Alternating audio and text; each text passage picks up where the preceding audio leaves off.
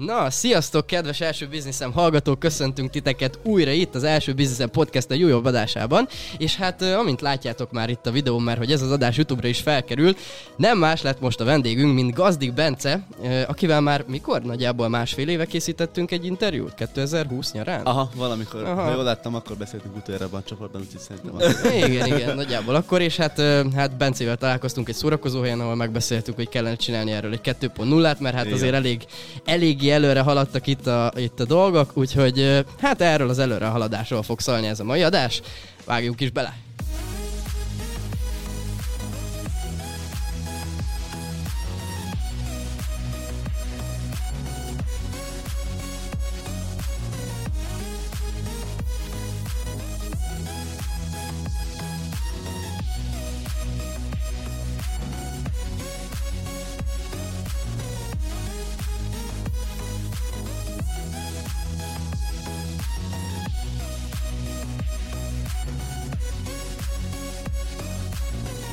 Na, szia Bence, köszöntünk téged itt a, hát azért most már elég fancy stúdióban, odaraktam egy ilyen kis művirágot is, hogy még jobban látod, még világít is, ez csak neked.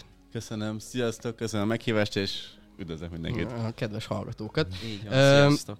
Igazából így az elején egy ilyen nagyon érdekes kérdéssel kezdenénk. Meg fogsz lepődni. Meg fogsz lepődni. Honnan a név? De tényleg ezt mondjuk már el. Honnan a név? Mert igen, ez mindig kérdés, tudod. Hát azóta már olyan sokat fejlődött a hallgató táborunk, hogy muszáj. Tehát igen. A Gazduig név az honnan ered? Igen. Ugye úgy lett Gazduig, hogy a vezeték név az Gazdig, amivel egyik dolog, amivel főként foglalkozunk, az meg a UI design, tehát az UI design, így a kettő. Azután egymásnak volt teremtve. Összefort és megszületett a Gazduig név.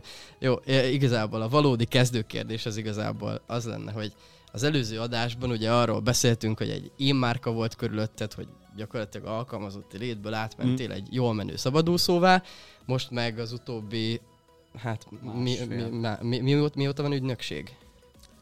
Hát valamikor 2020 végén kezdtünk el fejlesztőkkel dolgozni, de én úgy számolom, hogy így tavaly nyártól mondjuk, tavaly tavasztól. Tehát, hogy tavaly nyártól, tavaly tavasztól meg már egy ügynökségként működik a Gazduig brand. Igen. Hogy ez hogy? Hogy alakult ez? Hogy mikortól indult be ez az egész cucc ennyire? Vagy amikor elsőnek találkoztunk, akkor kezdett el körvonalazódni? Talán valamit mondtál is ezzel kapcsolatban. Igen. Nem tudom, hogy emlékszel még rá, de azt mondtad akkor, hogy kb. 5-6 hónap múlva szeretnéd elindítani az ügynökséget. Igen, azt hiszem valahogy nyáron beszélhettük, talán, de nem vagyok biztos. Másfél éve volt, igen, kb. Yeah. Az volt a terv igazából mindig, mikor kitaláltam, hogy designer akarok lenni, még 2019-ben, mikor még dolgoztam egy cégnél, hogy ügynökségnél dolgozzak, és akkor volt ugye, hogy jelentkeztem egy csomó helyre, ahova szerencsére nem vettek fel.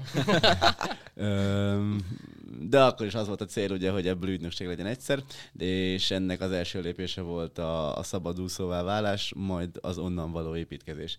Mert ugye vannak szabadúszók, akik így szabadúszók lesznek, és szabadúszók akarnak lenni, de nekem ez nem volt úgy sosem a célom. Igazából ez csak egy ilyen ugródeszka vagy átmeneti állapot volt ahhoz, hogy meglegyen az a nem tudom, tapasztalat, meg bármilyen jellegű háttér, akár pénzben, akár tudásban, akár bármiben, ami ahhoz kell, hogy ide majd embereket lehessen bevonni. Aha. És akkor szerintem másfél éve, tehát mondjuk 2020 nyarán, akkor csináltam ugye nem egész egy éve, sőt, nem egész egy éve, mert október körül lett ugye teljes szabadúszás, és úgy nőttem be, azt hiszem, hogy addigra fejlődhet fel akkorára, hogy kiegészüljön emberekkel. És ugye úgy is lett, először lett egy szövegírónk,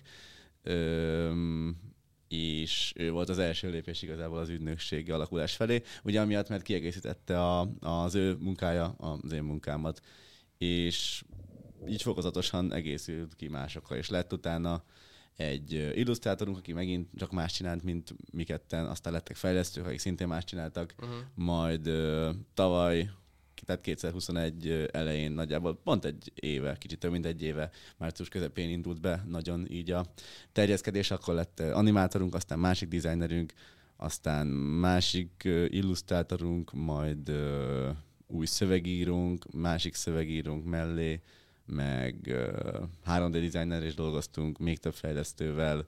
És hányan vagytok most? Ilyesmi. Összesen 12-en. Azt szoktam mondani, ja, szép. Igen, hogy így három körmetszetében van az ügynökség, van a technológiai, vagy a stratégiai, meg a kreatív. Ugye a kreatív az maga a design, az illusztrálás, az animálás, a szövegírás hasonlók. Aha. A stratégiai az a design sprintek, a UX tervezés, meg hirdetéskezelés és hasonlók, és a technológia az pedig maga a fejlesztés, WordPress, meg nem WordPress, egyedi fejlesztés. Az ilyen partnerügynökségek azok megmaradtak nektek? Mert ugye annó mesélted, hogy azzal, tehát onnan hoztátok be az ügyfeleknek egy nagy százalékát. Hát inkább kis százalékát ott elején. Tehát amikor legelőször elkezdtem, akkor úgy volt még 19 nyarán, hogy lett egy-két ilyen kvázi partnerügynökség, vagy inkább úgy mondani, partner nem is annyira ügynökség, mert ők is szabadúszók voltak, de ott is ez volt a koncepció, hogy ők is olyannal foglalkoztak, ami kiegészítette azt, amivel én foglalkoztam.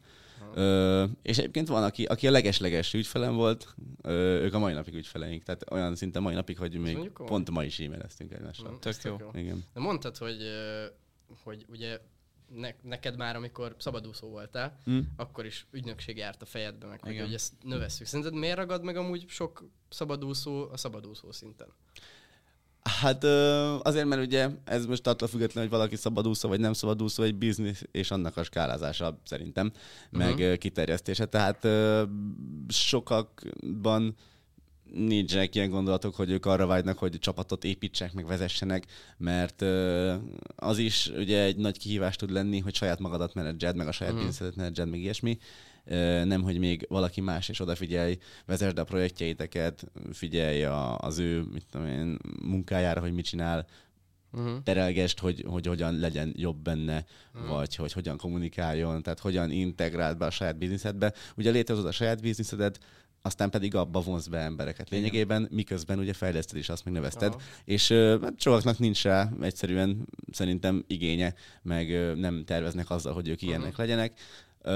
Szerintem személyiség kérdése is, meg lehet, hogy ilyen affinitáson is múlik igazából. Meg azért pláne szerintem az elején elég sok lemondással jár. Majd erről is mesélhetnél a későbbiek folyamán, hogy nálad volt-e ilyen, mert ha jól emlékszem, talán még valamikor az egyik sztoritban mondtad is, hogy azért így a magánéleti vonalon is az elején voltak így, amikor így átálltál a szabadúszóságról cégépítésre, akkor azért voltak nehézségek. Igazából el lehetne bújni mögé, de nem emiatt volt. Tehát nem is tudom, hogy 2020-ban mondjuk ott véget ért egy kapcsolat, de nem egy hosszú kapcsolat, ami bőven a szabadúszás előttről indult, de nem annyira a bizniszhez volt köze annak. Inkább itt felbe voltak a bajok nálam, nem pedig a bizniszhez volt köze, meg egyébként később is így volt. Tehát az volt a jó, hogy egyébként mind az a magánéleti dolog, mind a biznisz nagyon sokat tud javítani szerintem az emberen, vagy sokat lehet belőle tanulni, meg építkezni, és fejben sokkal erősebbnek, meg jobbnak lenni. És később is így volt egyébként, és igazából magánéletben lemondani, pont beszélgettem erről valakivel múltkor, nem is nagyon kell semmiről, maximum megtalálni a balanszot, hogy meglegyen a szórakozás, ami konkrétan azt jelenti, hogy nem munka, hanem lényegében bármi, amit most magánéletnek nevezek, ami lehet a szórakozni járás, az edzőterembe járás, a barátokkal, barátnőkkel találkozás, bármi ilyesmi. Szóval, hogy meglegyen a balansz a munka, meg a nem munka között, és hogyha ez 90% munka, 10% nem munka, és úgy van egyensúlyban, az is jó. És nálam nagyjából egyébként szerintem így van. Aha. És akkor te meg is tudod találni, úgy érzed ezt a balanszot? Abszolút. Tehát egy példát mondjak, a tavaly nyarunk az nagyjából úgy telt, hogy így ugye 7 napból állt egy hét, abból 4-et dolgoztunk, 3-at pedig egyáltalán nem dolgoztunk. De akkor úgyhogy 4-et, akkor így 13-4 órában naponta, azért, hogy a 3 napos hétvégénk legyenek, meg ilyesmi. Tehát, hogy ott aztán semmit nem kellett kihagyni, és pont amiatt nem kellett, mert megteremtettük rá a fedezetet igazából. Tehát volt rá pénz is, meg el is engedtük magunkat, már úgy elengedtük magunkat, hogy a munkából engedtük el magunkat, és ezt ugye ott tudjuk megtenni, hogy ha eleget teljesítesz abban, ami a létednek az alapját, legalábbis nekem az alapját képzi, akkor azzal te erőforrást adsz magadnak arra, hogy amúgy jól érezhess magad nyugodtan. És most is így vagyok vele. Egyébként jelenleg zajlik az időszak azért, mert most növekszik az ügynökség, úgy gondolom a legnagyobbat, amikor szerintem a legtöbbet kell ebbe beletennem, és pont amiatt mert ugye van az operatív része, tehát a vezetése magának a biznisznek, valamilyen szinten most már van projektmenedzserünk, ugye, de a projekteknek a menedzselése is, meg konkrétan a munkarésznek az elvégzése, tudod. Tehát ez olyan sok dolog, ami ezért teljes embert kíván, vagy akár kívánhatna több embert is, és most ez pont azzal jár, hogy marra kevés a szabad idő, viszont amikor van, akkor meg teljesen munkamentes. És hogyha ez 2 hetente 2 nap, az is teljesen jó, és pont amiatt, mert az a 12 nap munka, azt a 2 napot úgy megteremti, hogy ez úgy mehessen. Aha. És a növekedés, ez nálatok ilyen... Tehát, hogy most ugye megcsináltad az új irodát, hogy ez így be volt tervezve, hogy jön a növekedés, vagy a növekedés csak jön, és ez hozza maga után az új embereket, vagy felvettél új embereket, megteremtettél új szolgáltatásokat, és ez hozta magával a növekedést. Hát igazából úgy van, hogy ez már ki volt állva nekem nagyon régen, hogy van egy magas cél, de akkor még nem, és akkor voltam itt, a cél meg itt, és nem tudtam még, hogy az úton mi lesz, tudod. Tehát... úgy van, hogy az megvan mindig, hogy mi az, ami felé megyünk, és hogy közben mi történik, az pedig úgy a szituáció szüli lényegében. Aha. Tehát én biztos voltam benne mindig, hogy egyébként nagyon érdekes, mert pont kb. 2 évvel a biznisz elindulása utára terveztem irodát kivenni, és ugye 19. október 1-én volt az első szabadúszó napom, és 2021. október 23-án vettem át az irodakulcsot. Úgyhogy elég jól el lett találva. Tehát úgy lőttem, hogy kb. 2 év mi lesz iroda. Aha. És mondjuk tavaly ilyenkor még borzalmasan messze voltunk attól, hogy legyen iroda. Nyilván a költsége miatt, az indokoltsága miatt, hogy szükség van erre egyáltalán. Meg hogy van-e már olyan érett, akár a biznisz, akár én, akár bármi, hogy konkrétan egy munkahelyet teremthessek az embereknek, mert egész más az, mikor van egy hely, ahova szerintem bejár. Vagy ez egy nagy lépés. Igen. Igen, nagy lépés. Na, és azt mondom, meg kellett érni rá mindenféle szempontból. Noha nem tartottam egyáltalán éretlennek magam, úgy mondom, hogy a bizniszben nem voltam még szerintem annyira érett, mint amennyire mondjuk most, érted? Hát azért gyorsan, tehát hogy neked is nagyon gyorsan fejlődött ez az egész. Ja persze, nagyon gyorsan, csak azt mondom, hogy igazából én nem látom olyan gyorsnak a növekedést amiatt, mert én minden egyes másodpercében benne vagyok. És ez olyan, mint mikor levágatod a hajad, és te látod, hogy nem látod annyira rövidebbnek, de ha találkozol valakivel, aki rég nem látott, vagy azt nem ott látod, mert az annyira szembeütlő különbség. Na de mivel te látod minden pillanatát a növekedésnek, vagy bárminek, ezért a változás nem olyan szembetűnő, mint annak, akivel mondjuk beszélgetek arról, mondjuk veletek, hogy mi történt az elmúlt időben, aki kvázi kintről nézi. Igen. És amúgy az ügynökségen belül te még csinálsz, te még dizájnolsz? Rengeteget. Igen? Mostában rengeteget, igen. Volt egy időszak, januárban azt, amikor alig csináltam valamit, tényleg. Hogy felcsillant a szemed. De akkor szereted is csinálni. Én imádom. Nem? Én nagyon-nagyon szeretek dizájnolni, és erre amúgy mindig rájövök, így megint. Mert volt olyan tavaly év végén borzalmasan sokat kellett, és azért mondom, hogy kellett, mert tényleg kellett dolgozni. Az ott ténylegesen munka volt. Ilyen bányászás, pixel bányászás, az nem volt jó egyébként egyáltalán. Rengeteg volt, és nem volt meg benne a szépség. Nem volt meg benne a szépség. Nagyon hasznos volt, és rengeteg hasznot hozott, de ugye ott az volt, hogy épült az iroda, ugye saját kézzel, de hát, hogy mi festettük, tapétáztuk minden, oda járkáltunk, dolgoztunk, pénzt kerestünk rá, minden. De amúgy tök jó volt, mert egy csomó sztorit tudtál belőle gyártani. Több mint 100-at, már vagyis már 1,5 highlight van belőle, tehát 150-et kb. Zseli. Videót akartunk belőle csinálni. Csináltunk is 2 darab videót belőle. Így nem lesz sajnos videó, de majd valami más videó lesz, de a felújításról nem. Egy ilyen kollázs a embereket az Insta sztoriaiból, hogy nagyjából ki az ablakon. De amúgy ez a zseniális, hogy én azt nagyon szeretem a te Instagramodba, hogy mindenből is tudsz sztorit, meg tartalmat gyártani, meg az a sok kérdés, meg szavazás. Mindig így nézem, hogy ilyenek honnan jutnak az eszedbe, szeretnék néha ennyire kreatív lenni. Másod le. Nem, amúgy... Ezen szoktad törni a fejedet? Nem, soha. Hogy ez mindig csak ilyen random. Ez mindig magától. Az a jó, hogy ezzel a kreatív dologgal foglalkozom már igazából. Szerintem majdnem minden nap 2019. július 1-től. És nagyon rááll az ember agya, meg borzalmasan sokat. Bármi van, már így ugrik benne. Tényleg nagyon sokat. És ugye kérdezted, hogy dizájnolok-e.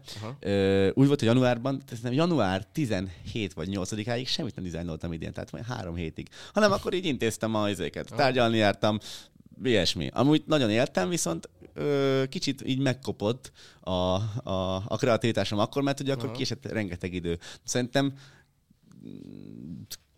de nagyjából december 24 után már nem csináltam semmit. Aha. Már hogy ami ilyen. Aha. Szövegeket írtam meg ilyesmi, de hogy nem dizájnoltam semmit. Tehát majdnem egy hónapig. És nagyon meglátszott egyébként teljesítményben, hogy így ültem, és így nem jött, aminek jönni kellett volna, ami előtte így meg volt, érted? Aha. Tehát volt igen. Egy nagy 3-4 hónap, vagy 3-4 hét ilyen valamelyes szünet, és tökre meglátszott. Na és ez meg, hogy most meg minden nap, egész nap ezt csinálom megint, és ugye úgy van, hogy folyamatosan épül a tudás az előzőre, tehát a tapasztalat egyre több lesz, meg a gyakorlat is nagyon megvan, hogy minden nap ezt csinálom. Konkrétan reggeltől estig, meg estétől hajnalig. Jó, majdnem. Néha. Nyilván nem mindig. Amikor látjuk, hogy becsukódik. Na, nagyon megedzi az embert, és nagyon jól megy. De hát ez kell is szerintem amiatt, mert minőséget akarnak megfizetni az emberek, és szerintem unfair dolog is lenne. Ez olyan, mint mikor nem tudom, egy focista úgy teljesít, hogy nem kéne neki, érted, ő is rengeteg pénzt kap érte. Egyelőre összehasonlítan azzal, amit mi kapunk érte, de hogy a lényege ugyanaz, hogy attól függetlenül bele kell rakni. És akkor most egész konkrétan milyen szolgáltatásaitok vannak? Mert ugye annó még csak a dizájnolás volt. Annó csak a dizájnolás, igen. És ugye annak van egy csomó területe. Úgy van, hogy ami a húzóág, meg szerintem lesz is mindig, az a arculattervezés, tehát ami dizájnon belül van, arculattervezés, UI design, UX design, ez a kettő, amivel legtöbbet foglalkozunk, meg úgy szoktam mondani, hogy reklámanyagoknak a dizájnja, ezek a social media kreatívok, meg kültéri kreatívok, de főleg social media, meg bannerek és hasonlók. De ez a három az, ami a legeslegtöbb munkánk. És akkor ehhez ugye kapcsolódik hozzá az animáció készítés, ami szintén be tud csatlakozni a bannereknél, animált e-mailírásnál, hasonlóknál, tehát nagyon sok helybe lehet szúrni. Van szövegírás, ugye ez egy olyan terület amúgy, amivel sokáig kell keresni azt, hogy ki legyen az az ember, aki olyan minőségben tudja a szövegeket írni, mint ahogyan készülnek a dizájnnak, mert nagyon jó dizájnerekkel dolgozunk együtt, meg én is folyamatosan azon vagyok, hogy fejlődjek, és ahogy a visszajelzések mutatják, most már jól is megy. Tehát ezt a szintet hoznia kell a szövegírásnak is, vagy ha nem is ezt a szintet, de hogy hasonló minőségben legyen. Tehát arra figyelek, hogy úgy legyen keresve az emberek, meg fejlesztve az emberek, hogy hasonló szinten legyen az összes üzletág lényegében. Bár ez nagyon nagynak hangzik üzletág, de mindegy. És akkor ezen kívül van ugye készítünk illusztrációkat, de hát az is maga a design. Van ilyen stratégiai tervezés, ami hozzákapcsolódik valamelyest a szövegíráshoz, de nagyjából minden tervezést egy kvázi stratégiai tervezés előz meg. Van a fejlesztés, ugye ez mind egyedi, mind WordPress, főleg egyedi, attól függ, hogy mi az, amit el kell készíteni. Van most már hirdetéskezelés is Facebookon és Google-on, illetve fotókat és videókat is készítünk, most már van egy ilyen emberünk is, és ugye összesen 12 vagyunk, de annak a nagy része designer. Tök jó. A Google, Facebookot majd kisípoljuk. Amúgy azt akartam kérdezni, hogy alvállalkozókkal dolgozol jogértelemben, vagy ez erről így jogértelemben, igen. Persze beszéltünk. Igen, úgy, viszont ez idén nyárig lesz így. Pont tegnap néztem meg, hogy július 1-én lesz 3 éve, hogy vállalkozó vagyok, úgyhogy arra napra tettem a cégalapítást. Milyen cégformát, mi lesz a cégetek neve? Ezt hogy kérdezem meg? Már nagyjából tudjuk a választ, de ez fontos. Igen, ugye 2 részből áll össze, az egyik az a Gazduig, a másik az meg a ZRT. De amúgy lényegében... valami király hangefektet. De amúgy ez nagyon, nagyon szép.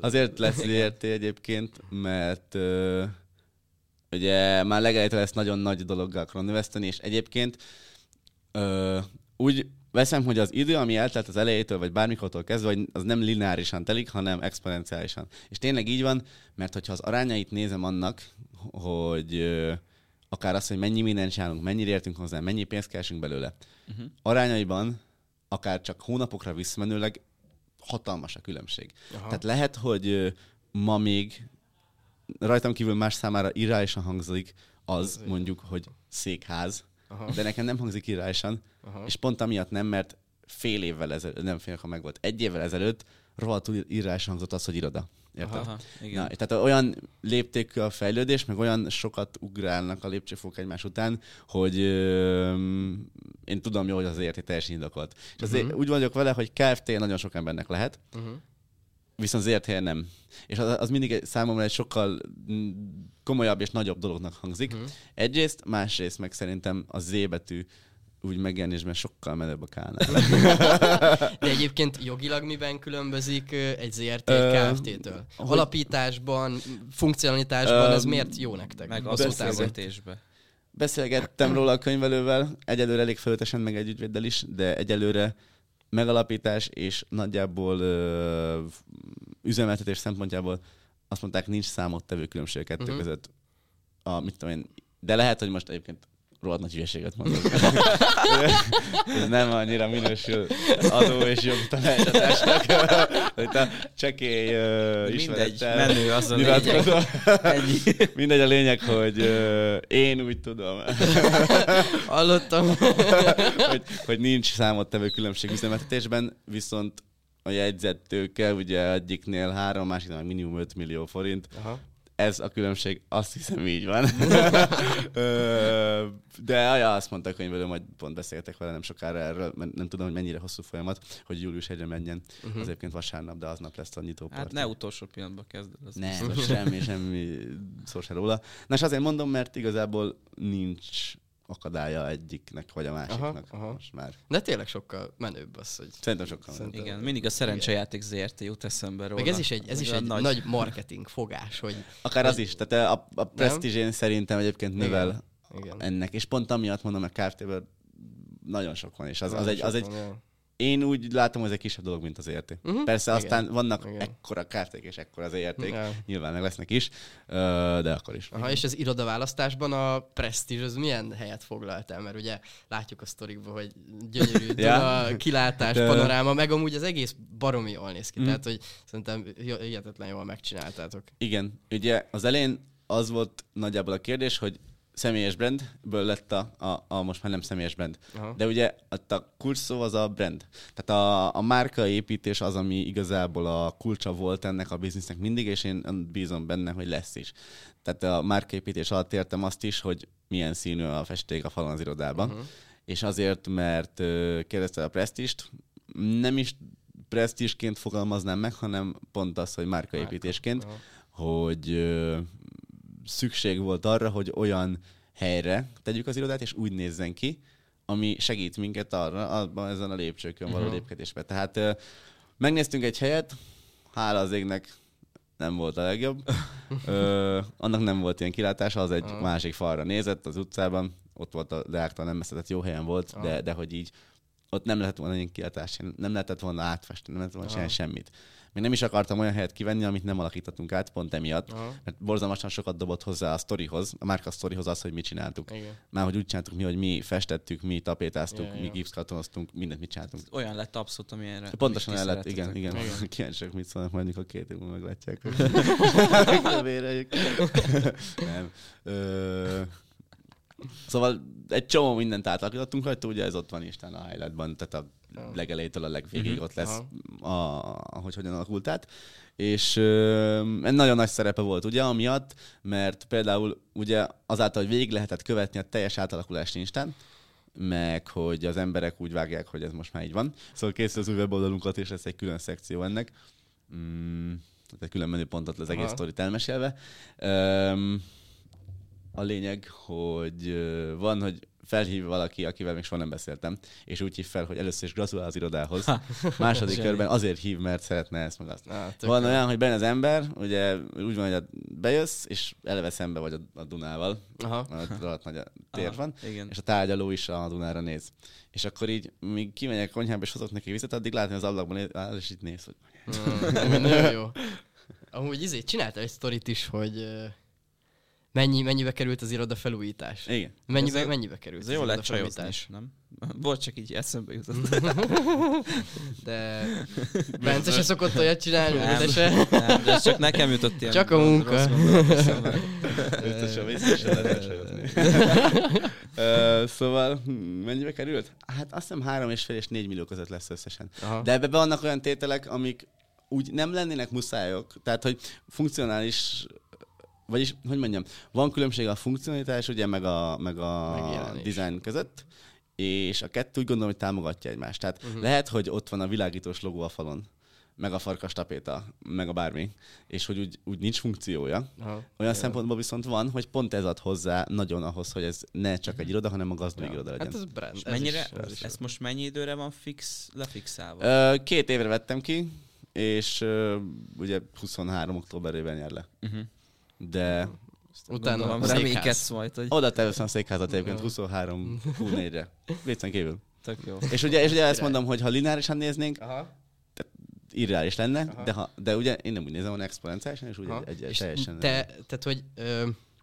az én gondolkodásomban kicsit benne van ez a megrögzöttség, azt érzem. Nekünk is jól fejlődnek a dolgok, de rajtad meg azt veszem így ezek alapján észre, hogy nagyon nagyba tudsz gyorsan gondolkodni, hogy ez neked onnan, hogy ugye te sem származol abszolút gazdag családból, mutattad a sztorikba is, hogy milyen albérletekben laktál, hogy ez a úgymond idézőjelben hirtelen jött pénz, ez hogy járul ahhoz hozzá, hogy te mondjuk egy 1-2-3 milliós bevétellel így nem az, hogy nem elégettél meg, hanem hogy folyamatosan az van benned, hogy lineárisan fejlődjünk, mint az állat. Hogy ez így tudatos exponenciálisan. Neked? Exponenciálisan. Vagy igen. Hogy neked ez tök tudatos. Persze, teljesen. De ez nem is inkább a pénzről szól, nem? Nem feltétlenül a pénzről, de egyébként a pénznek hatalmas nagy szerepe van benne, és nem jött hirtelen egyáltalán. Tehát, hogy ez minden egyes munkaórát, meg percet bele kell rakni. Igen.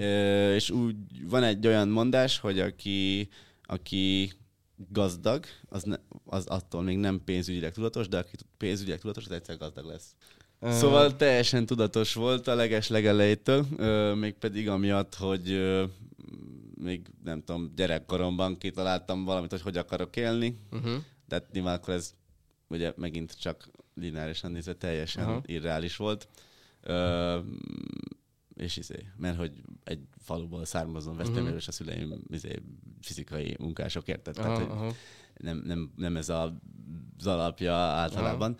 Vagyis hát de ez igazából pont az, hogy ez az alapja. Ez az és akkor hát lépésre ment ez. Tehát volt az, mikor már, nem tudom, meglett az első munkám, és kerestem egyszerre 160 000 forintot, hát screenshotot csináltam róla. Nekem is ez volt, én is csináltam. Sosem volt rajta annyi egyszerre, és aztán most meg a logó a falon voltak 2-szeresen. Ami ugye nem lenne muszáj. Na, és hogy nem jött hirtelen a pénz egyáltalán. Tehát egymásra épült folyamatosan, és... mindig több lett azóta, mióta elkezdtem a bizniszt. Tehát tényleg összehasonlítatlan szinten van, hogyha 4 évenként nézed visszafelé. Ugye ott vannak azok a sztorik mindig, amik hasonlítják, és noha ott nincsenek konkrét számok, de ha megnézed a körítését annak, hogy most hol vagyunk, mit csinálunk, meg úgy ilyesmi. Már ki lehet kalkulálni. Ki lehet kalkulálni, érted, hogy az valószínűleg nem csak kamuból növekednek a diagramok. Igen. Meg hát nyilván majd azért meg lehet nézni a céginfón, hogy tényleg ez mennyi pénz. Igen. Mennyire el szeretnéd, hogy a Gazduigot azt veled azonosítsák, vagy inkább, mint maga a cég, az lenne a cél, hogy a céggel azonosítsák? Bocs, én itt még hozzákérdeznék ehhez, hogy most... erre is válaszolj meg az, hogy most hány százalékban van az, hogy Gazdik Bencét keresi meg mondjuk egy nagyobb bank, vagy ilyesmi, akiről beszéltél, és hány százalékban az, aki már az ügynökséget, a Gazduig ügynökséget? 7-30,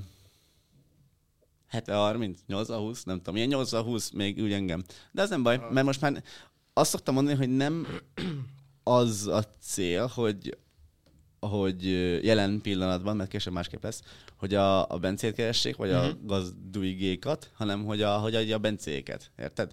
És azért így, mert általában ugye az én nevem az, amivel találkoznak, meg az arcom, meg engem ismernek, meg az én nevet hallják valahol, viszont tudják azt, hogy nem egyedül vagyok, hanem egy egész csapattal, érted? Tehát ez így szerintem igen. Király. Azt jól lekommunikálod sokszor, azt szoktam nézni. Igen, hogy... igen. Hát meg így lesz után is, tehát most ugye alakulat weboldalt is teljesen ez, van középpont, ez lesz a középpontban. Meg most már Instán is szerintem teljesen úgy lejön róla. Abszolút. Meg most már átírtam a biót és mindent. Úgyhogy... nem is tekintem szabadúszónak magam egyáltalán, tehát már én már régóta nem mondom azt, hogy szabadúszó vagyok, hanem hogy ugye az ügynökséget vezetem. Érted? Na, és a lényeg, hogy nem baj az, hogyha az se baj, hogyha az egyik másik emberrel, a Visztel, vagy a Gergővel, vagy a Bódissal azonosítják. Annak is örülök. Akkor, hogyha az ugyanazt a minőséget jelenti minden embernél.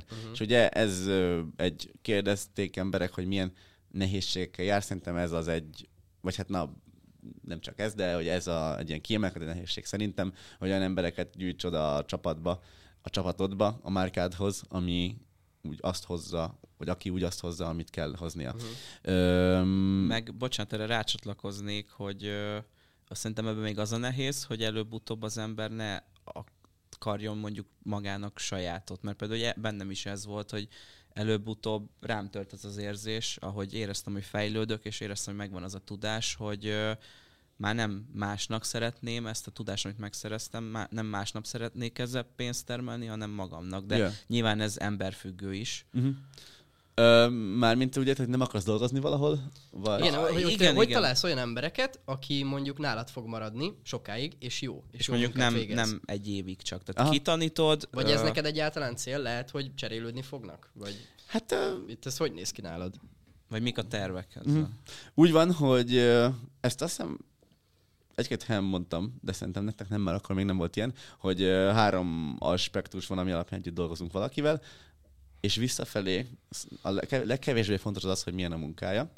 Közepesen fontos a 3-ból, hogy milyen a munkamorálja. Az első pedig az, hogy jövünk ki egymással. Tehát az a legfontosabb, hogy jövünk ki egymással. Tehát mindenki, aki benne van a csapatban, az a tök jobb vagyunk. Van, aki gyerekkori barátom, van, akivel alapvetően mondjuk Instáról ismerjük egymást, de hogy már barátok vagyunk, meg mindent. Igen, és így mindenki tök jó van mindenkivel, érted? És pont ezért működik nagyon jól, és ezért fejlődik nagyon jól, mert nekem is, ugye beszéltem erről a fejben lévő katyvaszról régen, azért fejlődött ilyen nagyot, mert kitisztult a dolog, és nagyon jóban voltam, meg azóta is vagyok magammal. Tehát mikor egyedül voltam, akkor is megvolt az összhang ugye magammal, és tudtam fejleszteni. Na most ugyanez van, csak nagyobban. Ugyanez van kvázi modellezve, hogy az emberek egymással is nagyon jó kapcsolatot ápolnak, és így borzasztóan egyszerű együtt dolgozni. Nincs konfliktus. Maxikor, mit tudom én, milyen zene szóljon. De nem komoly konfliktus. Persze, ilyen apróságok. Ja, de hogy nincs veszekedés, nincs az, hogy valaki ki lenne utálva, vagy ilyesmi. Tehát azért nem, mert én ezeket láttam a munkahelyeken, ahol dolgoztam, az iskolákban, ahol jártam, bármi ilyesmi. És én ezt a sajátom, most soha nem akarom, mert ez egy ilyen méreg, amit igazából meg lehet szüntetni, van rá gyógyszer. És így nagyon jól tud működni, mivel hogy az egésznek minden eleme úgy jól működik egymással, érted? És akkor, hogyha, mit tudom én, véletlen csak 2 ember, vagy 3 ember tud leülni, kajálni, és 2 meg nem, akkor az a 2 is közben jóban van, meg az a 3 is közben van egymással, érted? És nincs az, hogy akkor elakadna bármi. És így nagyon egyszerűen megy a munka.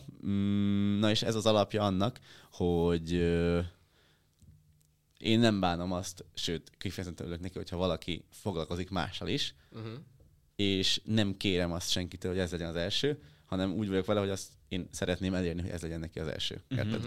És egyébként úgy működik, úgy van ez, hogy vannak egyébként emberek nálunk, akik csak ezzel foglalkoznak. Van, aki mással is, de első körben ezzel.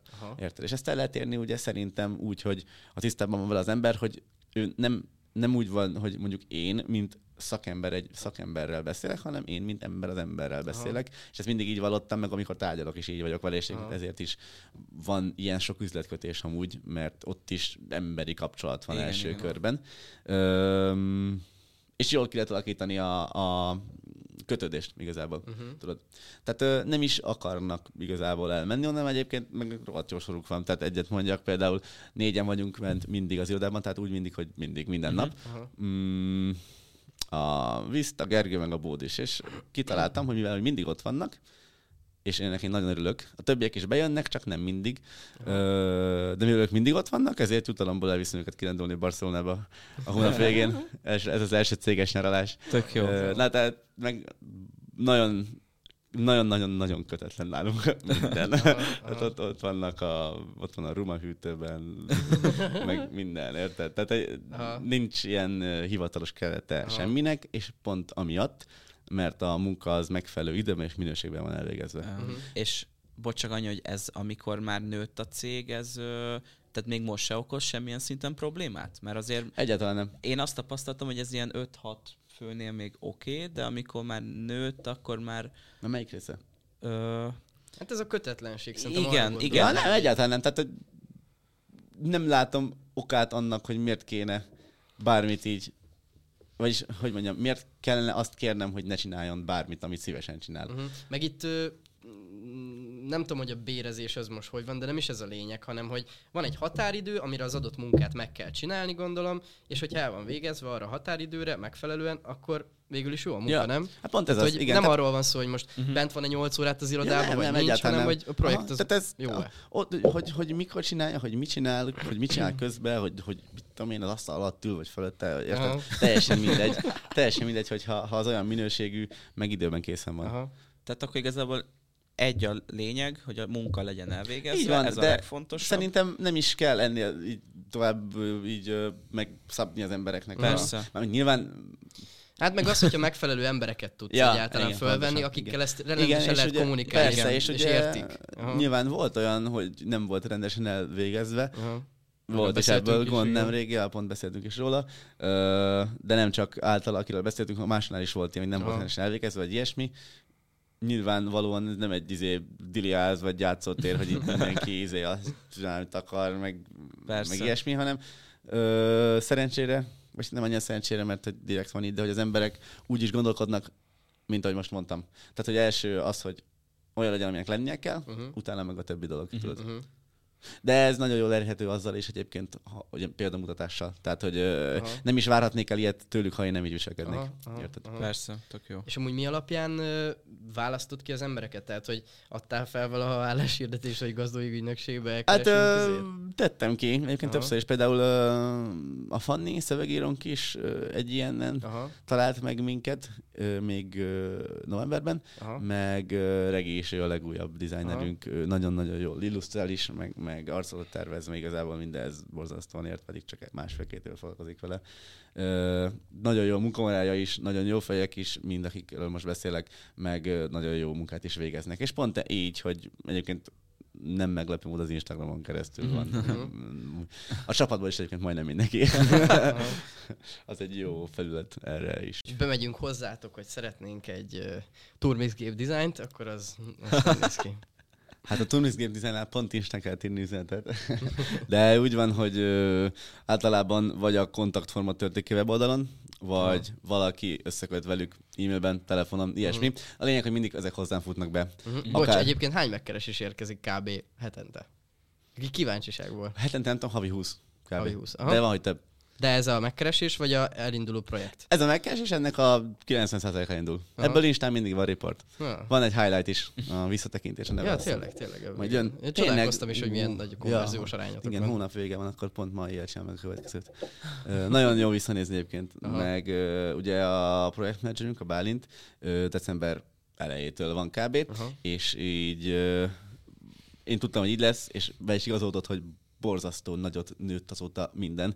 Pont amiatt, mert rengeteg teendőt átvett, és ki is talált új dolgokat, amik amúgy nem voltak.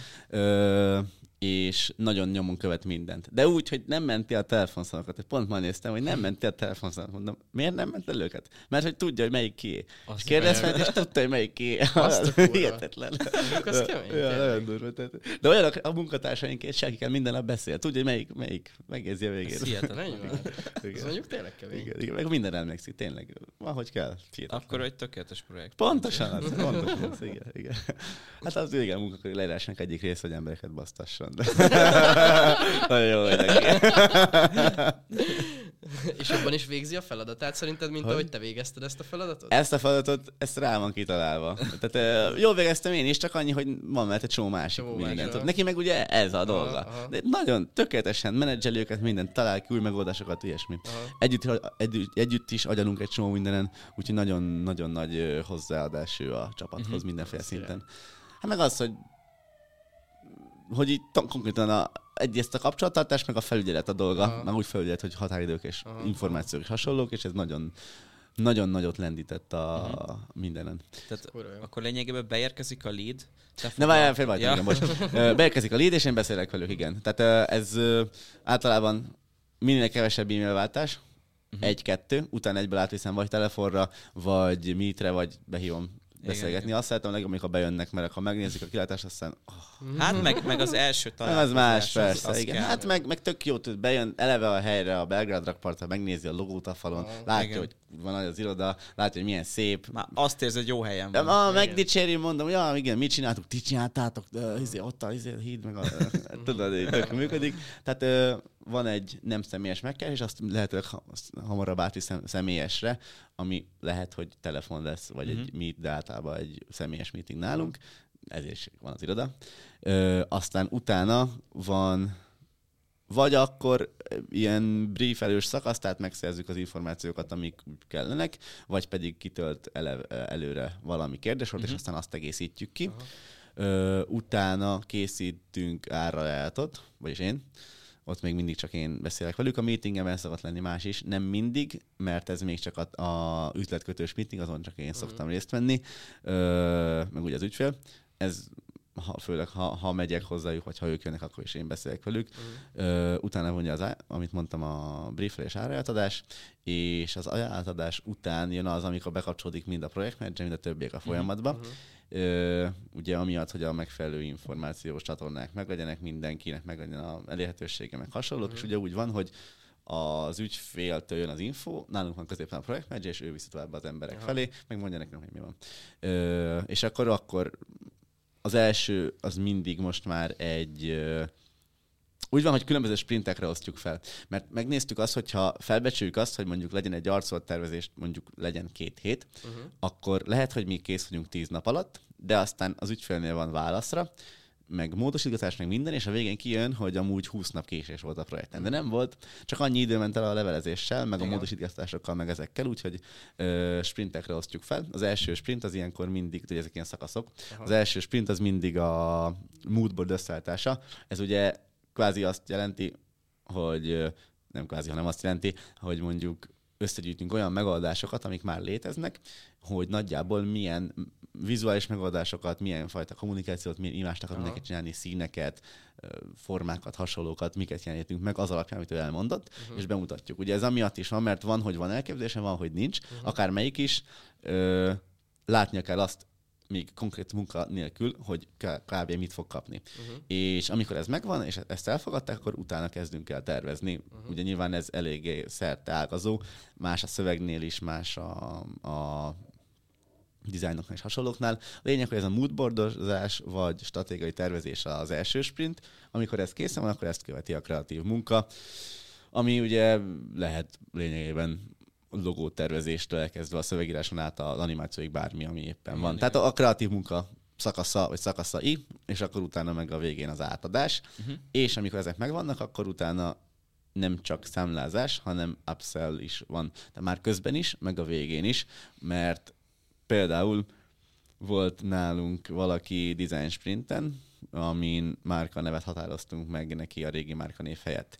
Azóta készült neki arculat, most jön az a kör, hogy weboldalt szeretne. A weboldalhoz tudunk eladni neki termékfotózást, imázs videót, hirdetéskezelést, karbantartást, szövegírást, meg kreatívokat, hirdetésekhez, és már 6 dolgot elmondtam, amellett, ami kellett volna kiérte. Tehát ezért jó, amit mondtam is, hogy 3 kör metszetében, mind a 3 kört bele lehet vonni ilyenkor az értékesítésbe, és ugye jóval szívesebben vásárol nyilván, hogyha már eleve kapott valamit. Csak ugye erre kell figyelni, eleve úgy gondolom, hogy az összes ügyfelünket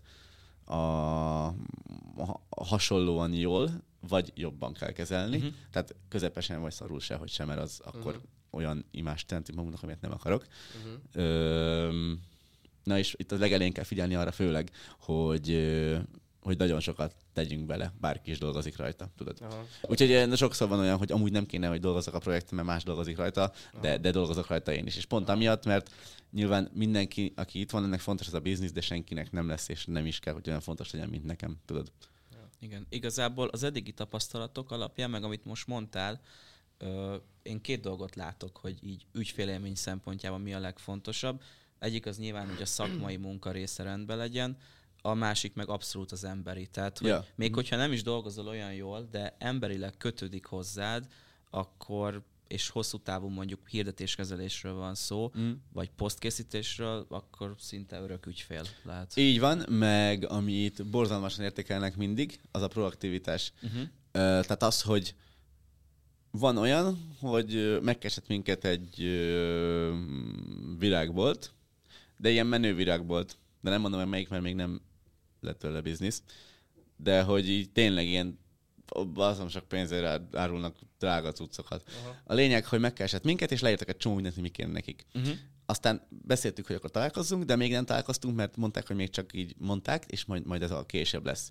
És ebben az időben, amíg még telik a majd később lesz, összeálltattunk neki egy tök nagy tervet, hogy mit csináljunk. Megmutattunk neki, és mondták, hogy ez rohadt jó, és ez is kell, csak még egy picit még odaérnek. De kb. Így megvan. Szerintem megvannak, igen. Igen, és ugye amiatt, mert ugyanaz, amikor mondjuk úgy mutatok be egy UI designt, hogy nem csak odarakom, hogy nézd meg, hanem csinálok bele a prototípust, amit lehet kattintgatni, le lehet nyitni a drop-down menüt, be lehet kattintani a izéket, beúszások vannak benne, ilyesmi. Az meg is odaadom, hogy tessék, használd, tudod. Utána már sokkal szívesebben. Jobban beleszeretik. Persze, igen, és így van akkor is, hogyha ha proaktív vagy, és látja, hogy csinálsz valamit, mert hogy az ő biznisze neked is fontos. Tudod? És ez hatalmas nagyot lendít rajta mindig. Tehát az, hogy még mielőtt ő bármit fizetne neked, már akkor kap valamit, és ez rengeteget dob rajta. Vagy amikor már fizet, vagy amikor már fizetett, és te még visszajössz, hogy amúgy még azt láttuk ki nektek, hogy ezt lehetne csinálni. És ugye ez mindenkinek jó, mert kitalálsz akár egy kampányt, kitalálsz csak, mit tudom én, egy kreatívot nekik, vagy ilyesmi, azt, ha az jó, és kell neki, akkor azt meg fogja venni tőled. Érted? Igen, tehát, igen. Hogy ez... soha nem felesleges munka. És olyan kis százalékban nincs utána ilyenkor biznisz, igen, hogy... Igen, pláne úgy, hogy már vetted valamit. Mert most nem is az, hogy felkeresel valakit, ezzel kitaláltam nektek ezt, hanem olyan, akivel már dolgoztál, azt keresed fel, hogy ez nektek tök jó lehet. Ez tök jó lehet, És az, hogy ti ennyire odafigyeltek az ügyfelekre, meg proaktívak vagytok, nyilván ez több energia. Azzal, hogy ti ezeket csináljátok, meg mondjuk egy közepesnél 3 fokkal jobb ügyfélélményt nyújtotok, tehát meg, hogy ahogy te is pozícionálod prémiumra ezt a dolgot, a profit ráta az jóval nagyobb, mint hogyha te ugyanennyi emberrel mondjuk közepes munkát végeznél, kicsivel több ügyfélnek, tehát azzal, hogy te felpozícionálod az ügynökséget, kvázi van egy mennyiségű munkád, és azzal, hogy te prémium dolgot csinálsz, és prémium kiszolgálást is nyújtasz az ügyfeleknek, amit több idő, ezzel a profitod az több? Összehasonlítanatlanul. Igen? Nagyon. Nagyon. Hát sokkal magasabbra tudod árazni a szolgáltatásod pontosan ezekért. Persze, a szolgáltatás is, meg minden. Tehát az a pénz, ami vissza van vele forgatva, az rengeteg. És nem csak ami vissza van forgatva, hanem ami nincs visszaforgatva, és úgy megvan, az is a nagyon-nagyon nő. Tehát, hogy konkrétan így... Van egy fizetünk, amiben beírjuk az aranyköpéseket az irodában, és lett benne egy ilyen, hogy majd veszünk másikat. Mert a felújításnál mindig ez volt, hogyha valami úgy elromlott, vagy nem kértünk róla a blokkot, mert veszünk másikat. Ez nem pénzszórás jelent, hanem azt, hogy megvan rá a forrás, hogy amikor baj van, akkor ki lehet javítani azzal, hogy már veszünk másikat, érted? Tehát nagyon jó profitot hoznak a projektjeink. És most már ugye van 14, azt hiszem, ami állandó havi. Pont ez lett volna a következő kérdés, hogy mekkora most ez az arány. Azt hiszem 14, de nem lehet már több, mert lehet 15. És ez mennyi arányszámba? Bocs, csak amiatt kérdezem, mert ezt mondtad a múltkor is, azt hiszem akkor ilyen 80-20 volt még, de mondtad, hogy ezt szeretnéd növelni. Mármint? Hát, hogy akkor még kevés állandó volt. Hát akkoriban 1 volt, 2. Néhány, nem tudom, 2-3. Most egy csomó. Most úgy van, hogy ami állandó és visszatérő, azoknak a kevesebb, itt a felén dolgozom személyesen, azt hiszem. aktívan csak egy páron kell dolgozni, a többi az úgy egyszeri munka, aztán kész. Uh-huh. Jó, ez nem feltétlen igaz, de hogy úgy egyszeri munka, hogy néha egy pár óra. Van olyan viszont, ami szinte mindennapos ilyen ügyeletben vagyunk, ami, de tök jó, tökéletesen meg is van fizetve, és nagyon meg is éri mindenféle szempontból. De ugye a projektek nem csak azért vannak, hogy a profitot hozzák, hanem azért, hogy az embereink, akik dolgoznak, ők pénzt keressenek vele. És egy csomó ilyen van. Tehát, hogy van olyan, amin konkrétan nem keresek egy forintot sem, de nem bánom egyáltalán, mert akik dolgoznak hát azok igen. És ezekkel is foglalkozom. Ilyen art director jelleggel. Meg lényegében ezt már nem is projektenként nézed, nem, hanem úgy nagyba az egészet, hogy van egy általános fix kiadásod. Ja, pontosan, igen, ezt akartam mondani, hogy most már ami az állandó kiadásunk, annak a kétszeresét fedezik a havi projektek, uh-huh, amik uh-huh. itt vannak maguktól most már, érted? Uh-huh. Tehát nem kell őket már megkeresni. Uh-huh. Ezen felül pedig van egy csomó, ami egyszerű. Uh-huh. Vagy pedig jön be és úgy. Uh-huh. Tök jó. Ez tök jó, mert azzal, hogy feljebb van árazva, hogy jobb a szolgáltatás, az embereket is jobban meg tudod fizetni, igen. ezáltal valószínűleg tovább itt maradnak, igen. nem gondolkodnak annyira sajátban, mert végig gondolják, hogy, hogy saját munkával lehet, hogy csak kicsit többet tudnának keresni, szóval ez szerintem egy jó modell legalábbis. Szerintem nagyon jó, meg nagyon jól működik. Aha. Pont azért, mert nem kell kapcsinak lenni egyébként, és én úgy gondolom, hogy azzal keres az ember sok pénzt, ha nem akar mindenen pénzt keresni. Tehát rengeteg dolog van, amit én személy szerint ingyen csinálok. Tehát úgy, hogy mit tudom én, kérnek valamit valamelyik ügyfelünk, ami konkrétan 2 kattintás, nem kérek ezzel pénzt, mert minek kérnék. De ha 6 kattintás, akkor sem, mert felesleges. Igen. És azért felesleges, meg az is felesleges, hogy ha van valami, amin csak mondjuk az illusztrátor dolgozik, azért azt mondom, mert az aztán teljesen én egyáltalán nem értek. Tehát én nagyon-nagyon nem tudok rajzolni, bár nem olyanokat, mint amiket ők csinálnak. Szóval azon kb. Soha nincs profit. És pont amiatt, mert akkor inkább kifizetek neki egy pár tízezressel többet, mert az ő munkája rohadt sokat ér. Aha. Ellenben azt a pár tízezres nekem kifizeti bőven valaki más, ami meg mondjuk akár még dolgozom is, érted? Aha. Tehát, hogyha nem fukarkodik az ember ilyenekkel, akkor szerintem nagyon szimpatikus is lesz, meg hát több pénzt tud adni annak, aki konkrétan dolgozik rajta, érted? Aha. És ez nem azt jelenti, hogy lemondanék arról, mert egyszerűen nincs jelentősége, érted? Aha. Értek. És amúgy te meddig tervezel dizájnolni? Hát... vannak rajta ezek a tetkók, abban az egyik, az ugye a Gazduig logó, itt. A másik meg Gazduig szinkód itt.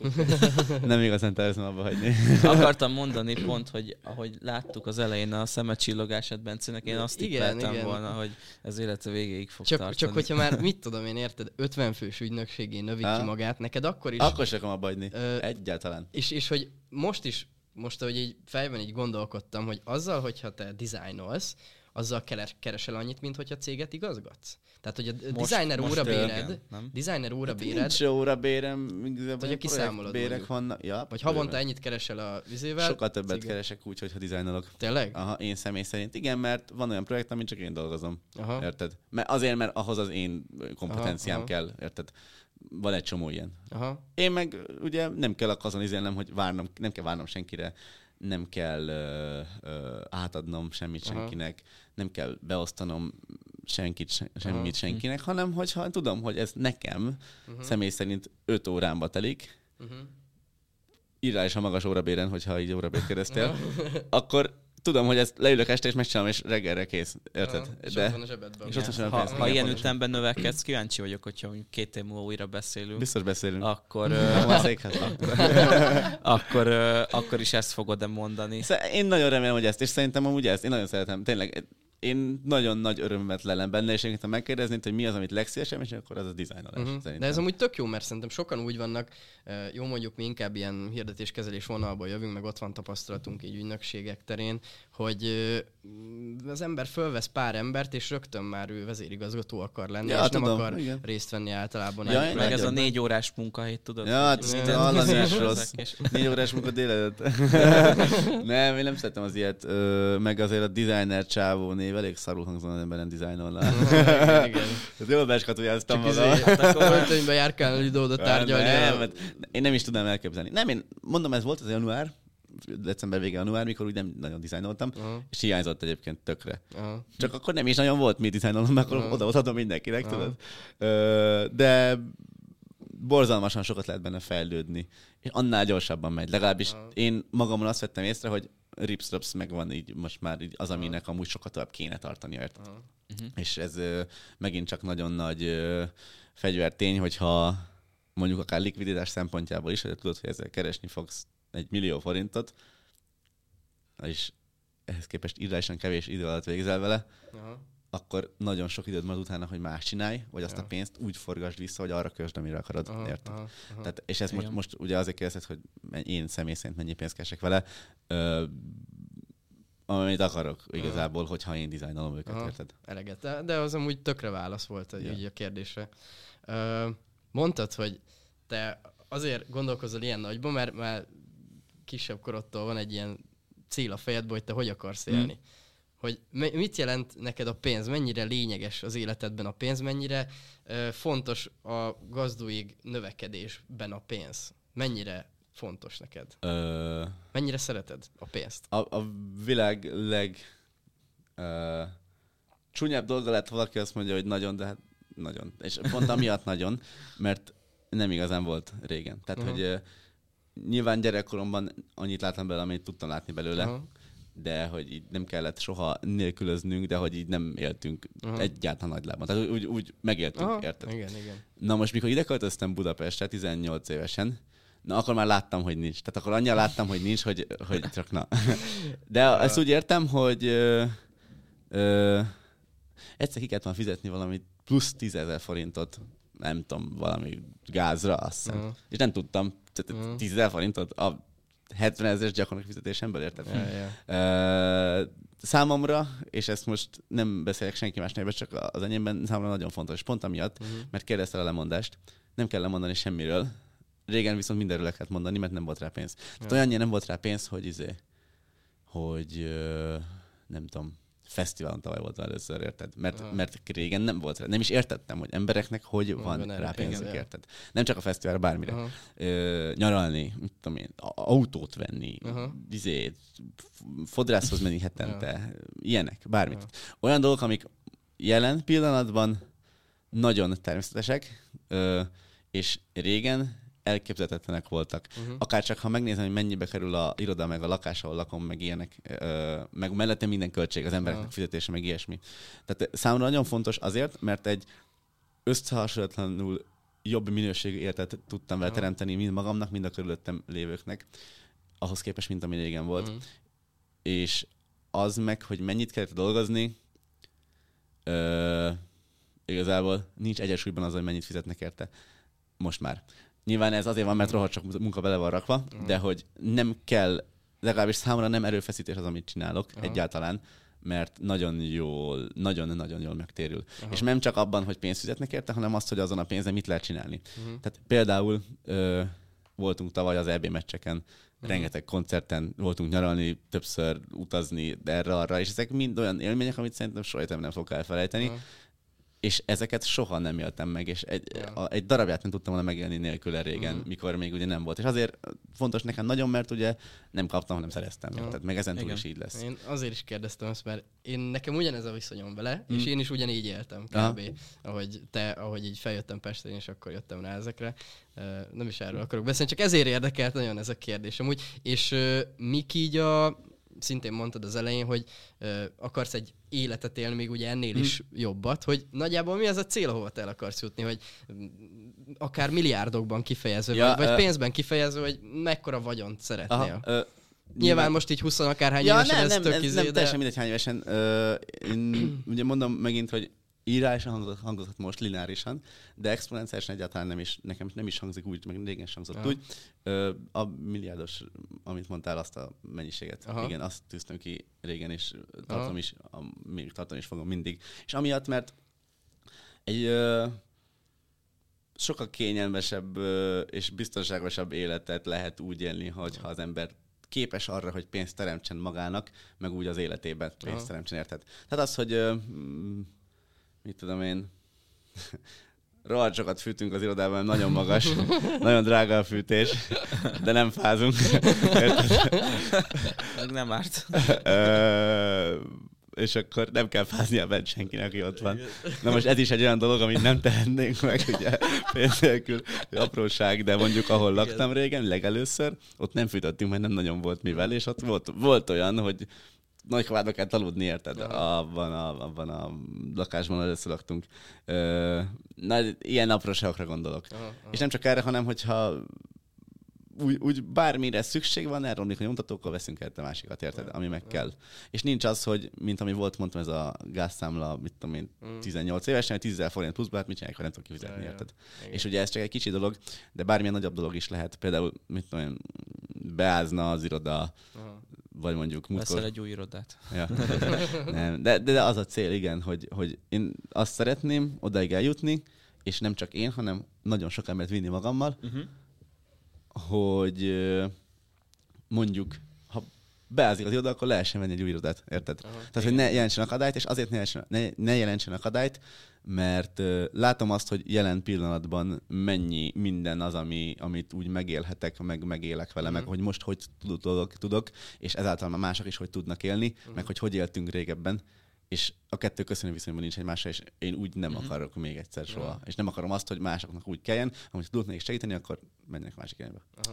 És ezt a milliárdos célt, ezt akkor is tartanád, mondjuk tegyük föl 5 év múlva, hogyha már hirtelen, most ezzel nem arra akarok célozni, hogy csak szerencséd volt, és hogy minden ment magától, de hogy ugye idáig, amit beszélgettünk, meg amit így meséltél, az jött le, hogy nagyon sokat dolgoztatok, de minden ilyen szinte tökéletesen így ment folyamatosan. Jöttek az ügyfelek, megvolt a minőségi munka, és fejlődött az egész, lelki békét tök jó, boldog vagy, élvezed az életet.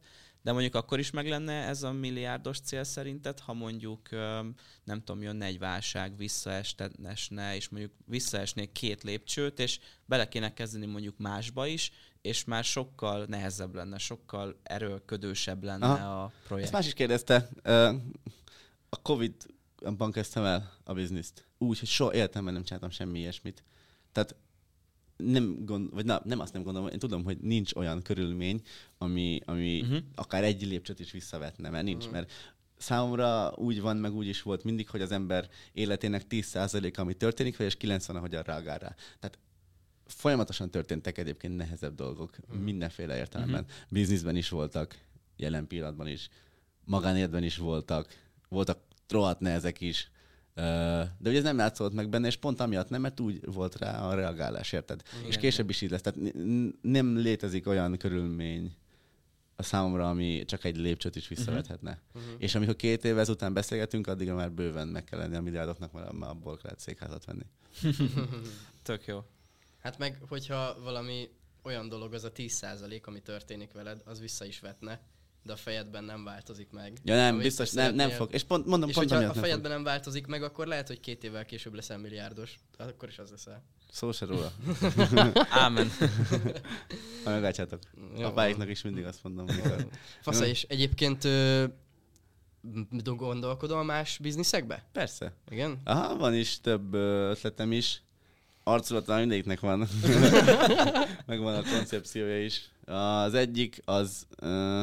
hát igazából úgy van, hogy az ügynökségből jelenleg nincs kihozva minden, amit ki lehet belehozni.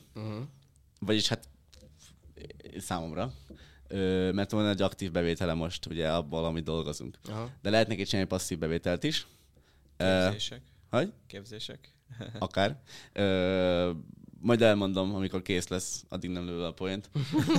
De mondjuk el, hogy az ügynökségből lehet a passzív bevételt is csinálni. Most már van tőke ahhoz, hogy elindítsunk egy másik bizniszt, ami mondjuk egy webshop jelleg, vagy igen, egy webshop, valamilyen fizikai termékkel. Valamint kitaláltam egy appot, aminek még a specifikációját csinálom. Majd azt is mutatom, amikor ott lesz.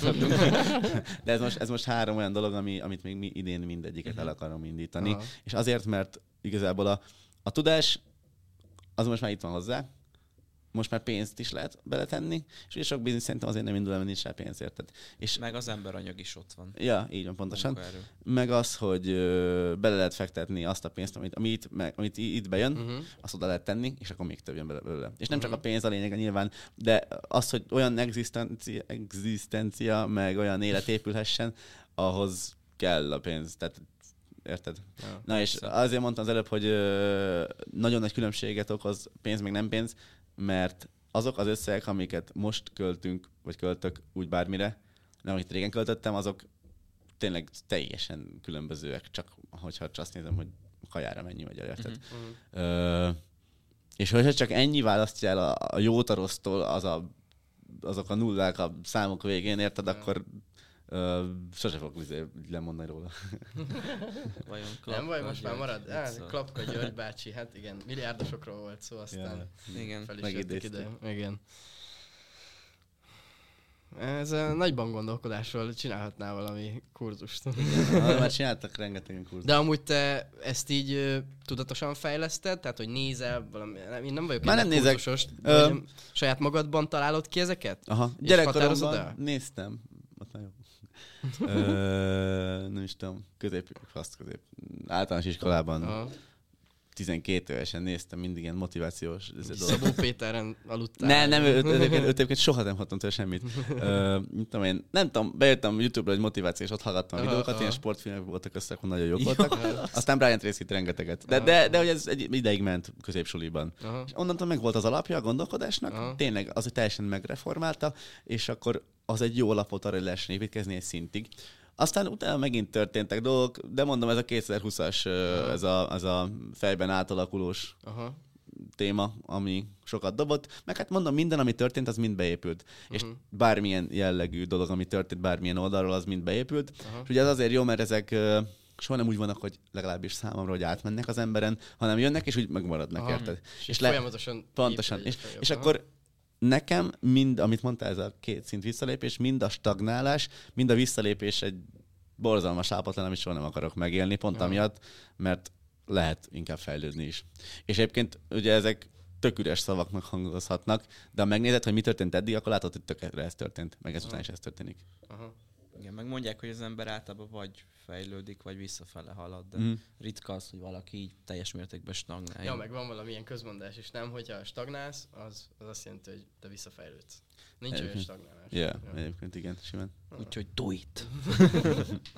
Én egy dolgot szerettem volna még amúgy kérdezni, ami eszembe jutott, a kurzus, hogy mi újság velük. Mert annó akkor indítottad el ugye az első kurzusodat, még mondtad is, hogy 20-at eladtál belőle az első hónapba. Ja. Volt egy pár régen, igen, volt illusztrátoros, mondtam, hogy brandépítős, nagyon régen ezeket még otthon csináltam egyedül a gépemben, a nappaliban. Aztán utána vettünk fel stúdióban ilyen posztkészítős illusztrátoros, az jól ment. Ja, aztán mi is 5-en összedobtunk. Csak 4-en voltunk. Ja, az, amit átküldtem, én is fel. Azt ugyanilyen csátunk Figmával tavaly nyáron, és nagyon sokat belőle adva, tehát 250 darab kb. Tehát rengeteg. És nem voltak nagy pénzek, de ha megnézed, kis pénzszer 250, az jó sok pénz volt. Például, nem tudom, abból költöztem el még 2020-ban, ami szintén olyan lépése volt az életemnek, ami olyan minőséget javított rajta, ami annyival jobbá tette a mindennapokat, hogy ami még többet lehetett. Ugye oda az évben, ahonnan mindig vannak a sztorik. Na, és mit akartam mondani? Most lesznek majd kurzusok, lesz mindenféle content, meg videós is, animált is, élő is, lehet, hogy még beszélgetések is, meg ilyesmik, ezek a stúdió. Olyan irodát, vagy olyan helyet kerestünk irodának, ahol van külön ilyen open office rész, van külön tárgyalóra, van egy külön helység, ahol nem feltétlenül a lablak, itt amit van rajta 2, tehát tök jó. A gangra néz, egy majdnem ekkora szoba, mint ez. Szerintem pont ekkora szoba, mint ez. Ott lesz a stúdiónk, és... Jó, akkor nincs egy kicsit kisebb, de nagy. Mindegy. De magas. De azért lemegyünk, majd lemérjük.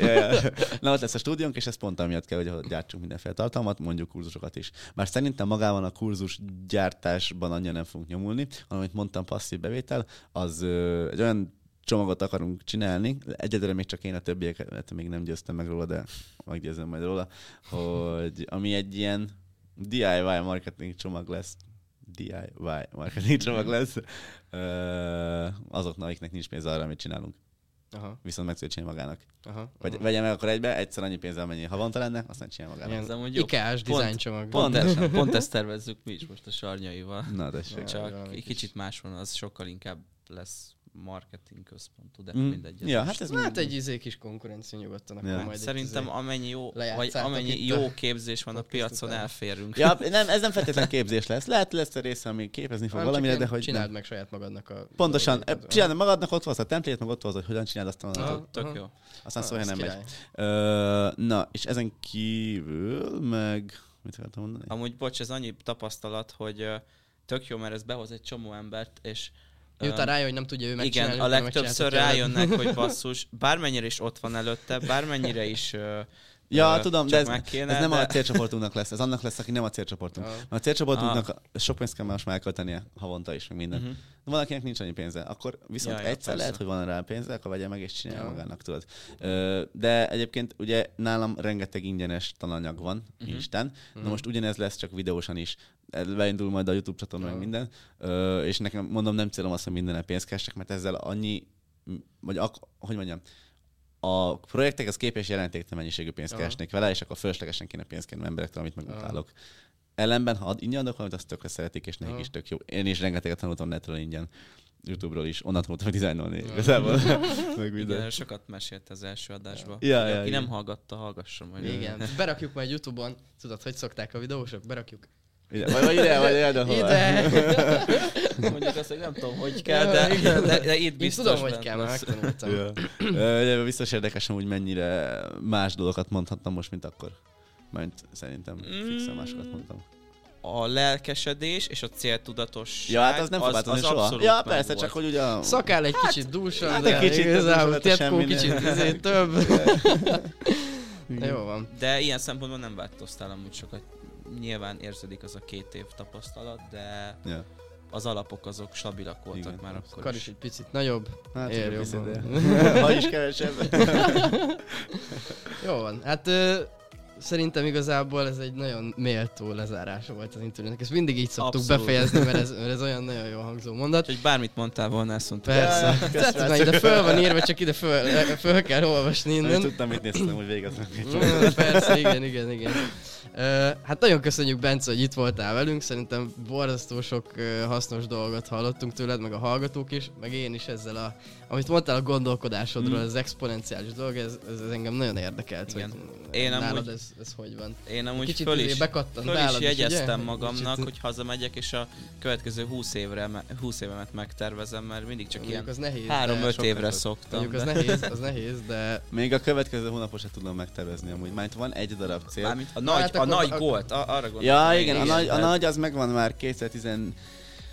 4. november 29-e óta, és 2024. november 29-én jár le, oda fele van a menés, de hogy azt nem tudom mondani, hogy jövő héten mi lesz, és pont amiatt, mert például lehet, hogy most van 17:51, de lehet, hogy fél óra múlva jön egy olyan e-mail, ami teljesen átszabja azt, hogy mi lesz a kövi fél hétben. És ugye pont emiatt mondom, hogy mindig változik a dolog, tehát én nem tudnám megtervezni azt, hogy mit csinálok jövő héten. Aha. Tudom, hogy vannak fix programok, ami megbeszélések, meg ilyenek, de hogy nem tudnám megtervezni előre. Az évet se, hónapot, semmit. Persze. Nem is tudom, aki van a évtervezője, az mit tervez bele? Nem tudom, tényleg.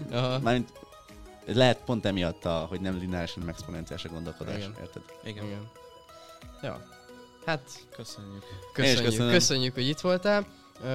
A hallgatók meg tudják nézni YouTube-on, Spotify-on, SoundCloud-on, Dávid még valahol máshol meg tudják. Apple Podcast-en tudják hallgatni, látni, és hát érezni még nem, de reméljük 2 év múlva már azt is fogják tudni a kedves hallgatók. Úgyhogy még egyszer nagyon köszi, Bence, hogy itt voltál velünk. Kövessétek minket Spotify-on, Instagramon, Bencét Gazduig néven megtaláljátok. Kövessétek, mert baromi sokat lehet tanulni, meg röhögni is. Úgyhogy... De vele nem rajta. Néha rajta. Úgyhogy köszönjük, hogy itt voltatok velünk ezen a héten is, találkozunk egy hónap múlva. Szevasztok! Sziasztok!